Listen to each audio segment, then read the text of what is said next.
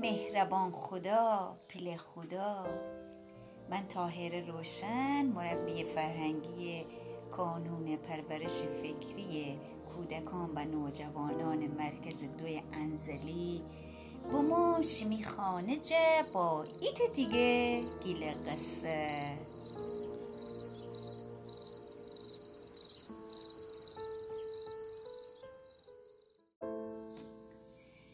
یاد و قدیم قدیمان بخیر.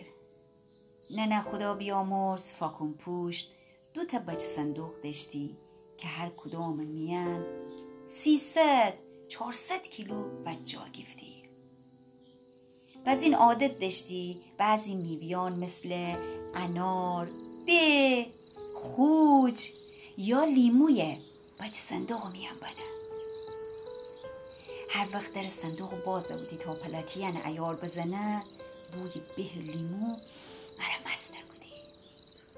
من می پا تو کرو ایسمی و بهانه که بجرو لش بلش خفته بود نگاه بودی تا ننه جم پلاتیان بجدو کنه می کل صندوق میاند و می چشمان میون مره بازی بازی بودی.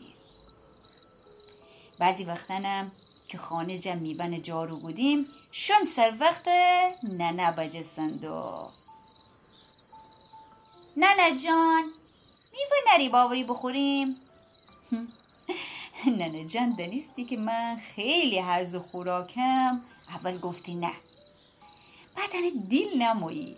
شوی ایت دانه به از بجه صندوق جعوردی و هوی نیشتیم خوردیم. بلا مصب پنبه نیستی پنبه. انقدر خوش عطر و شیرین بود. انقدر خوش عطر بود که قبل از خوردن من باید قشنگنه چند بار بو بکشیم اما نه نه. همیشه نه عادت بویه. همیشه نه عادت بو بگه نه. بعد شوی کن کنه وری ایچی خود دست گفتی آوردی. اما بجه صندوق.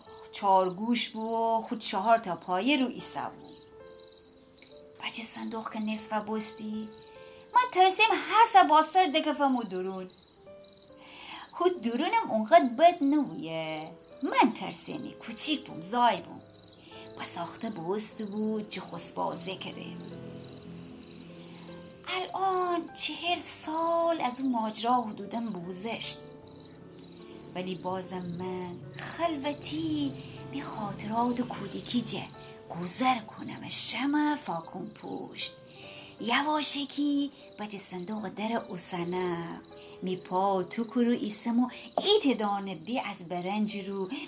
که هم عطر بهده و هم عطر برنج بینام. و مثل همیشه. ایوان رو نیشنم